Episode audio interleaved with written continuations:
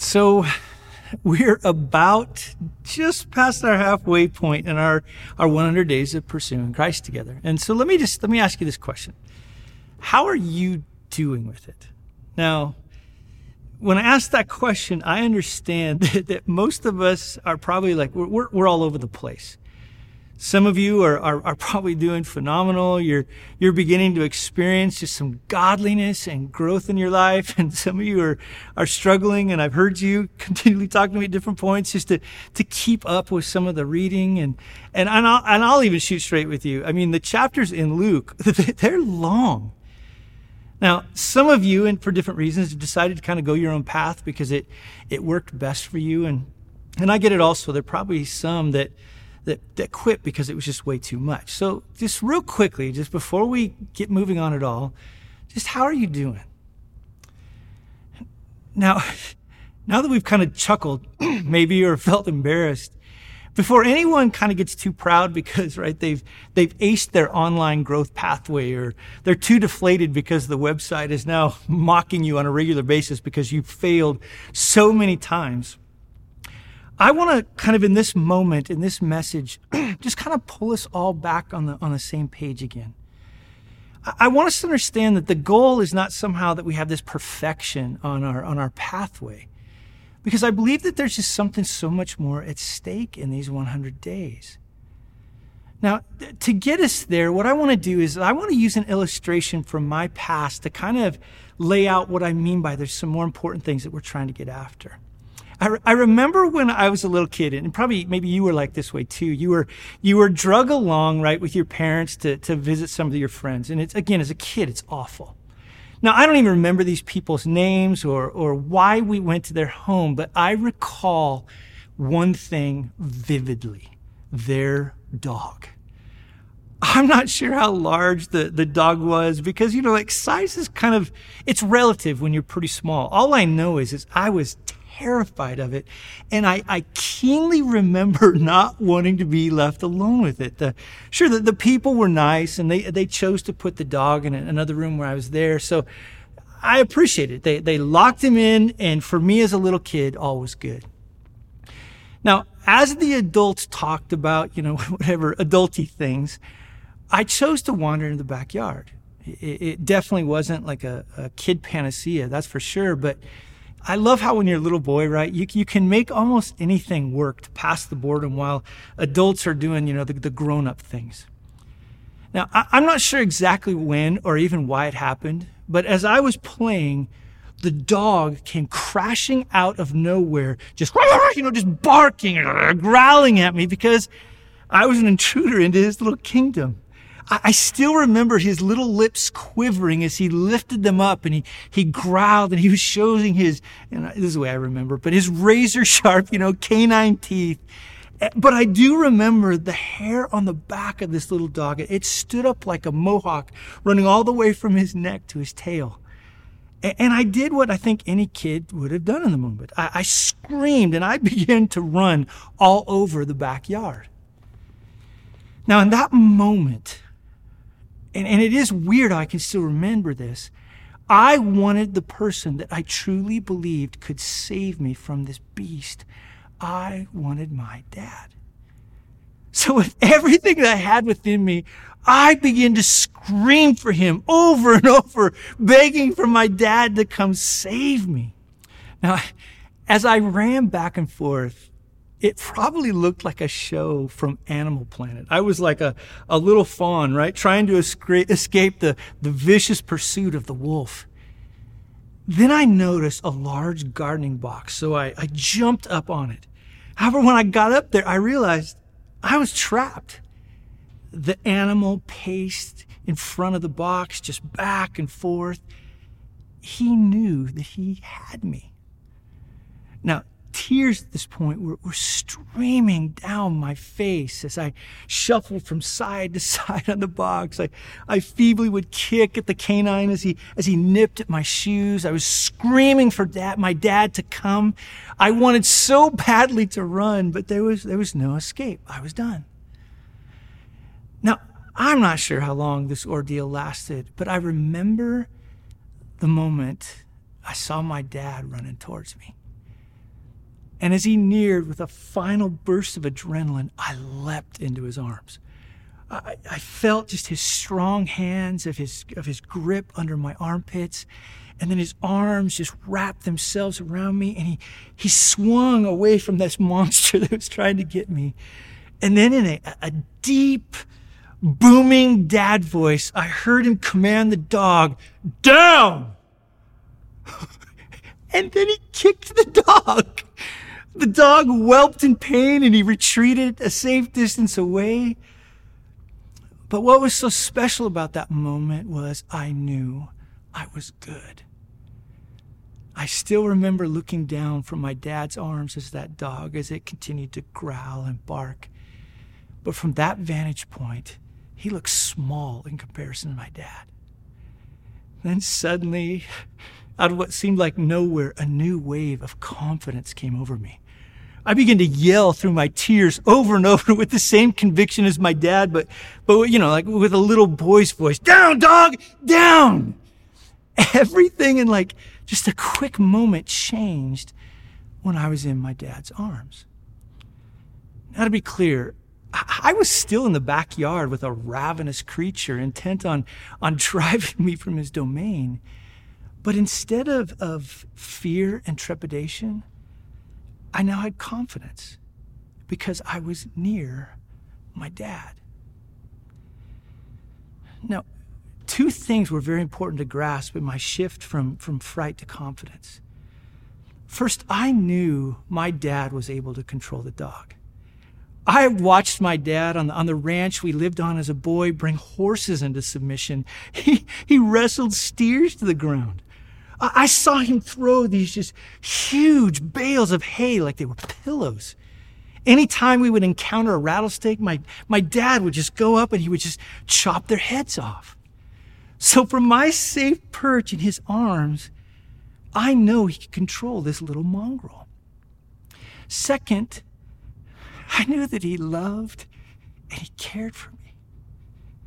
I spent countless summer days on a combine with him. A combine is how you how you harvest wheat, and we would just ride together and we would just sing songs. I felt his strong but loving arms around me after I crawled in bed with him after after a terrible dream. We played hours and hours of board games together, even though he knew I cheated every single time. He'd shoot baskets with me in the driveway and throw the baseball back and forth until it would become too dark to see the ball.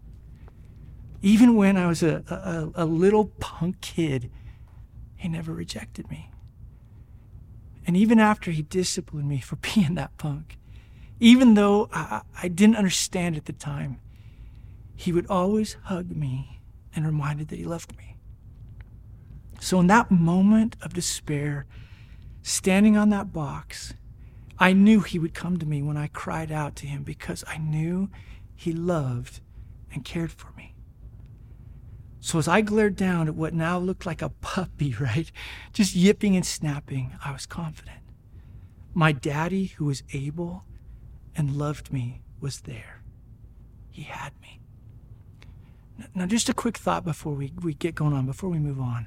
I get it that not everybody had a dad like mine. And as every little boy eventually learns about his dad, he, he isn't perfect. However, this reality of his ability and love at the halfway point of our 100 days, this is what I want for Cornerstone in a world that seems so out of control to understand about our Father. So, just to clarify, and this is what we're going to try to get into our heads we have a daddy who is able and he loves us. Now, as, as I look at myself and, and so many other Christians I know, right now we're like I was as a little boy, caught in a moment of maybe fight, flight, or, or freeze as, as we stare into this abyss of a frightening and unknown future. We've, we've tried to jump onto various boxes to save us, haven't we? We've, we've jumped onto boxes in the hope that scientists and doctors would save us. We believe that maybe political parties or leaders or, or movements might rescue us. We've, We've battled to build, right, the, the, maybe the monetary wherewithal to survive some impending financial collapse that maybe in our heads at least seems to be on the horizon. We fought to get back to this safety that we call normalcy. We've even, in some ways, fled to the safety of extra packages of, of toilet paper, convinced that, that though we might die, at least our backsides will be clean. We've screamed and, and, yelled on social media, hoping for salvation from the, the citizens of Facebook land and the Twitterverse. We've, we've even tried to put on the facade of acting tough. But we know, or, or you know what, I was, I was even thinking about this earlier. Maybe we're, we're learning that those seem like they may rescue us. But if we're honest, they only trap us. In the end, we still feel small and hopeless, in a lot of ways, kind of like we really are. This reality is, is exactly why the pastors and elders chose to do the 100 days. What we're facing as a nation and as followers of Jesus Christ can seem so large and, and frightening to us. The metaphorical boxes we jump on seem to be our only salvation, but God's word reminds us that our stronghold, our, our true place of safety, is right in front of us. Think about all that we've read from God's word till now in our reading plan. And that's, that's actually what I want to do with you right now. I just want to review it and I want you to listen as I review for God's care, for his ability, for his love for us. I mean, think about it. In Genesis, we learn our God spoke all things into existence and created an amazing world for humanity. He created it for his prized creation to enjoy it and to enjoy his love forever. Even after, right, humanity rejected him in rebellion, however, he, he wouldn't be denied. He began to, to weave together a way to restore humanity to himself. He, he lavished his love and grace on Abraham and on Isaac and Jacob. He, he rescued the people he loved even through famine, through the pain and the hope of Joseph.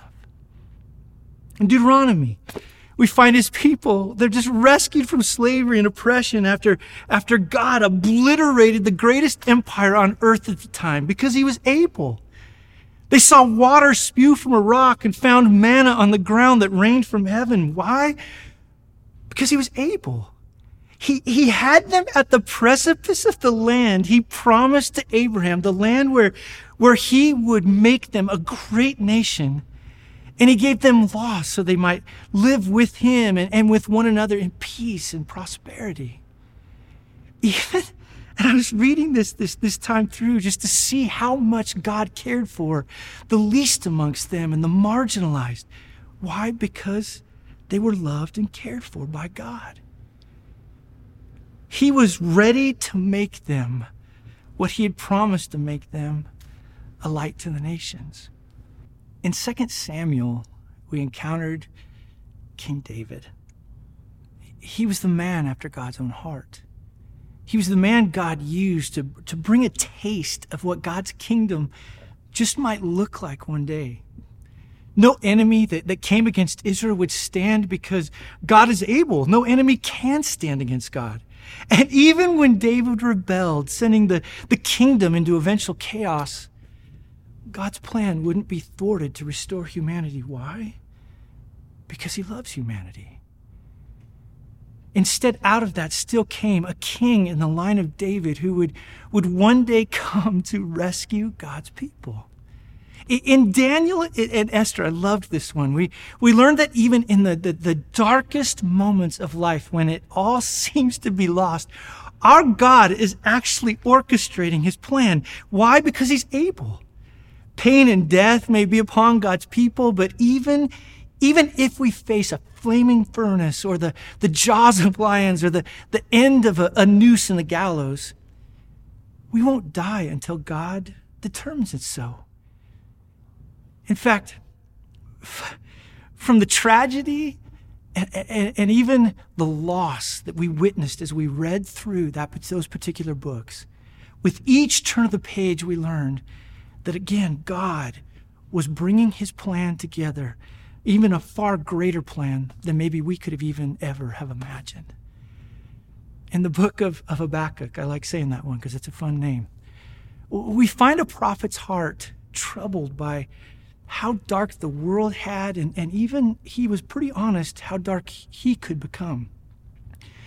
He questioned God about the evil in this world, and, and, he, and he begged him to stop it. And what he learned is that God will one day bring an end to evil because he deeply and passionately loves this world.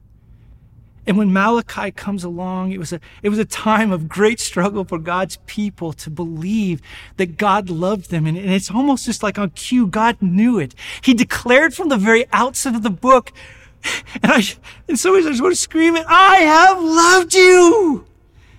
Sure, they were, they were focused, focused on, on all of their unfortunate circumstances and refused to see that it was, it was because of their sin. But for those who feared his name, those that love him, and, and I love this part of Malachi when he says, The Sun of Righteousness would rise with healing in his wings. God's people who are, are deeply loved by him will have a day that he says at the very end of Malachi where we will leap like calves from a stall, just bounding around. And in Luke, gosh, we finally see the promise. He's the hope of Abraham. He's the one greater than Moses. He's the true king that, that was promised from the line of David. He's the solution of God for the evil in the world. He's the, the forever rescue from death and pain, not, not just a temporary one. He's the fulfillment of all that we read to that point. He was born of a virgin, fully God and fully man. He came into the world humbly, yet in that moment, I mean, you know, I was reading it in Luke, angels sang. He's the one the world has looked for. He is our hope, whether we know it or not. He healed the sick and cast out demons that were oppressing people. He cleansed the leper and caused the paralytic to walk. He, he healed people in his presence and those that were even far off. He even brought a devastated widow's son back to life. He commanded the wind to stop and fed thousands with just a few fish and loaves of bread. He spoke truth to power and, and grace to brokenhearted. He turned the world upside down and yet made it right. Into the bleakness, he spoke hope. He warned us, and he warned them that following him would be costly. But if anyone did, he also reminded them over and over again they wouldn't regret it. And in his final act, he took upon himself the sin of the world, the, the rebellion of humanity that had sent the universe into ruin. He defeated sin and Satan and then brought it to the climax by conquering death. And tomorrow in Acts, you'll see that Christ, as he ascends back into heaven, it is a true thing. But in Luke, he reminds us that one day all will see him return with power and glory to finally set all things right.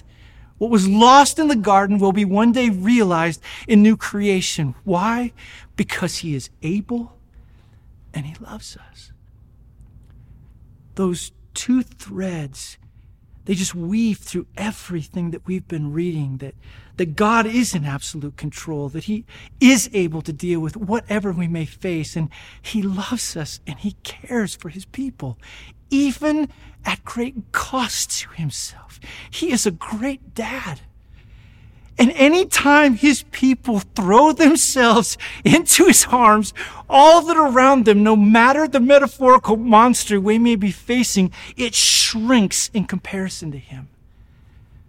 What this means is that we can continue to climb onto the metaphorical boxes that we think will save us from the hard world in which we live. Or we can cry out to our Father to save us. Will it be difficult? Sure. Will we face incredible darkness? No doubt. Will we have to repent of thinking little boxes will save us? Oh man, all week as I've prepared this, I've been repenting. But when we're in his presence and pathway, when we're near him, what has been the hope of these 100 days is we will see those problems as little puppies yipping and yapping. And if He sent His Son to rescue us, to make us able to come to Him, as we spend time with Him, even with Him knowing we are messed up and needy people, we will learn again and again how much He truly loves us. Whatever we are facing, whatever we will face, we know our God can and will control it because He truly does care for us. Now, this morning, you can, you can jump off of whatever box you've climbed onto into the arms of God. I want you to know that. We can, 1 Peter 5 7, right? We can, we can cast all our anxieties onto Him because he, he cares for us. We know then, following that in verse 8, that Satan is real, no doubt about it. He is a, he is a lion that prowls around. He's, he's roaring and he's seeking someone to devour. But I want you to know this as we jump into his arms, we resist him firm in our faith. We can battle. This is what James 4 8 talks about. We can draw near to God and, and he will draw near to us. This is what we're trying to do with these 100 days is to feel just just that sense of confidence, not in ourselves, not in our circumstances, not in people that are around us, not even in what's going to happen. As I'm filming this right now, I don't even know who won and is our president. But we can have a confidence that only comes from God. So, here, here's what I want you to do this morning. We're going to try to put into practice what Spencer and, and Christian taught us over the last couple of weeks. We're going to practice solitude and we're going to practice fellowship. Now, the first of these things, this is this is what I want you to do. And if, you, if your leaders are there, uh, just just kind of listen to it. They're going to have some directions on how to do this. But all I want you to do first thing is maybe take about ten minutes, and I want you to find a place, you know, wherever you are right now, uh, so that you can be in solitude. Maybe you need to walk around a backyard, take a walk in the neighborhood. I don't know, whatever it is, just find a place that you can be in solitude. I want you to ask yourself a few questions. What boxes are you jumping on to escape this world that's headed by Satan? Again, did you place your hope in a vaccine? Did you think that certain political leaders or a party or a movement might save you. So you're, you're glued to your favorite news channel, just waiting to find out if the world's going to be okay. Are you trying to escape into entertainment or lust or gluttony or alcohol or video games? Do you think that the, the box of just enough money will save you? Maybe, maybe you're thinking that somehow I'll just move away from here and I'll jump up on a box in another state. That's how I'll deal with it. Are you shuffling back and forth on the box of worry? Perhaps, and as my wife and I are talking about it this week, this might be hers. Are you curled up in the fetal position, just hoping it goes by, playing the possum until things return to normal or, or, or whatever that might mean? Maybe you've found a home on the box of anger and frustration seething and screaming at those you love, or maybe even you're just yelling hopelessly into the abyss of social media. In this time of just solitude between you and the Lord, just watch your box. What have you jumped onto that has you trapped? Now, in that 10 minutes, I, I want you to do something else.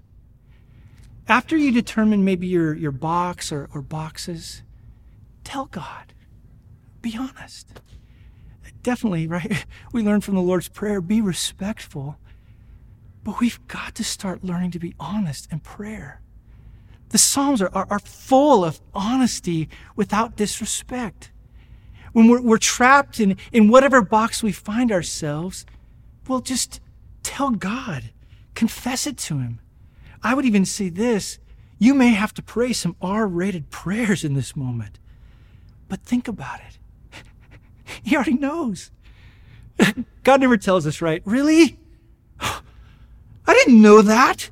Oh, I wish you wouldn't have told me that. Oh man, now you're in trouble. No. And the good and the bad and the, and the joy and the muck, this is where relationships truly grow. Keeping God at arm's length, which he, he never intended through the work of Christ, will never save us.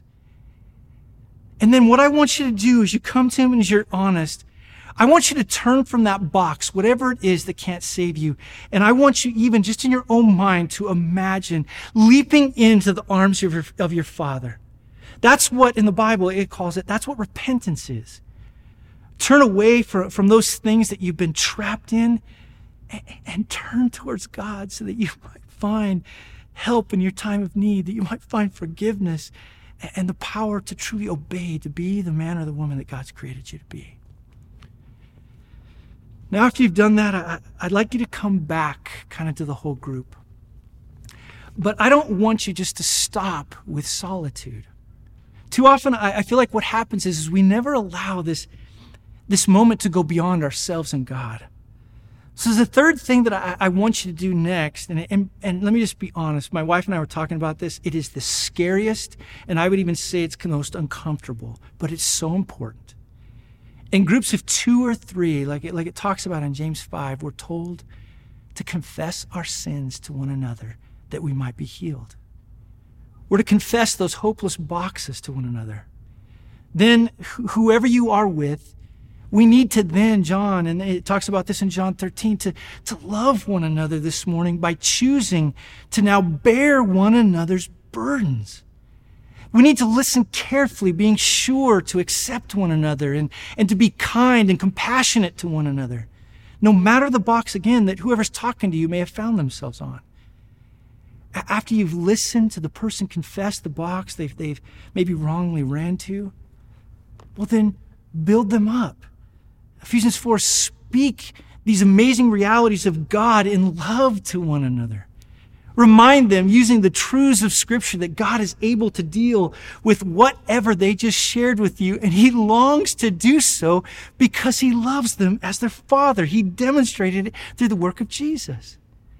Make sure, and even in that moment, to, to comfort one another as fellow, these fellow box dwellers. Encourage one another because what they just did, if we're honest with each other, is hard. However, don't stop there.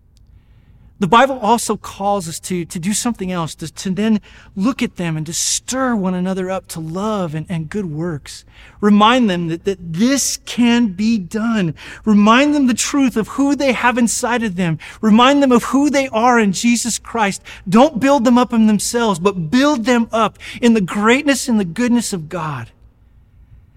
And then when you're all done, the Bible also talks about just pray for one another. Have someone pray for this person that's just confessed their sin in light of all we just talked about of these amazing truths we've learned from Scripture. Now, here's the last thing don't stop there. This week, I think, and it, it talks about like this in Romans 12 be devoted to one another, care for one another and do so by continuing to pray for each person that shared what's going on and, and reach out to one another, send text messages and make phone calls, meet for lunch, dive into one another's lives and help one another. Use this as a moment to truly learn the specialness and the uniqueness of the church and why we need one another.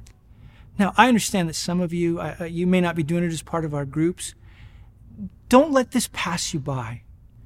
Take the time this week to, to still do this, not only alone. I, I don't want it just between you and God, but find somebody to practice this with. Be engaged with them. Be, enjoy being with, with them. Enjoy the one another just being a huge part of your life. Now, let me, let me finish this way. In all of these boxes that we have this tendency to think we can stand on, just understand this any box that we try to erect that we think is going to keep us safe will only in the end leave us trapped. But when Jesus Christ came, he came truly providing a grace and a truth and a freedom, a promise to never trap us or to hold us back, but to truly be that gentle Savior that when we take our yoke upon him, it is gentle and it is light. Your God is able. Your God adores you. And so, in the name of the Father who loves you, in the name of the Son who loves you, in the name of the Holy Spirit who pours out God's love in your hearts, in the name of the Father and the Son and the Holy Spirit, God bless you this week as you pursue Christ with us for these 100 days.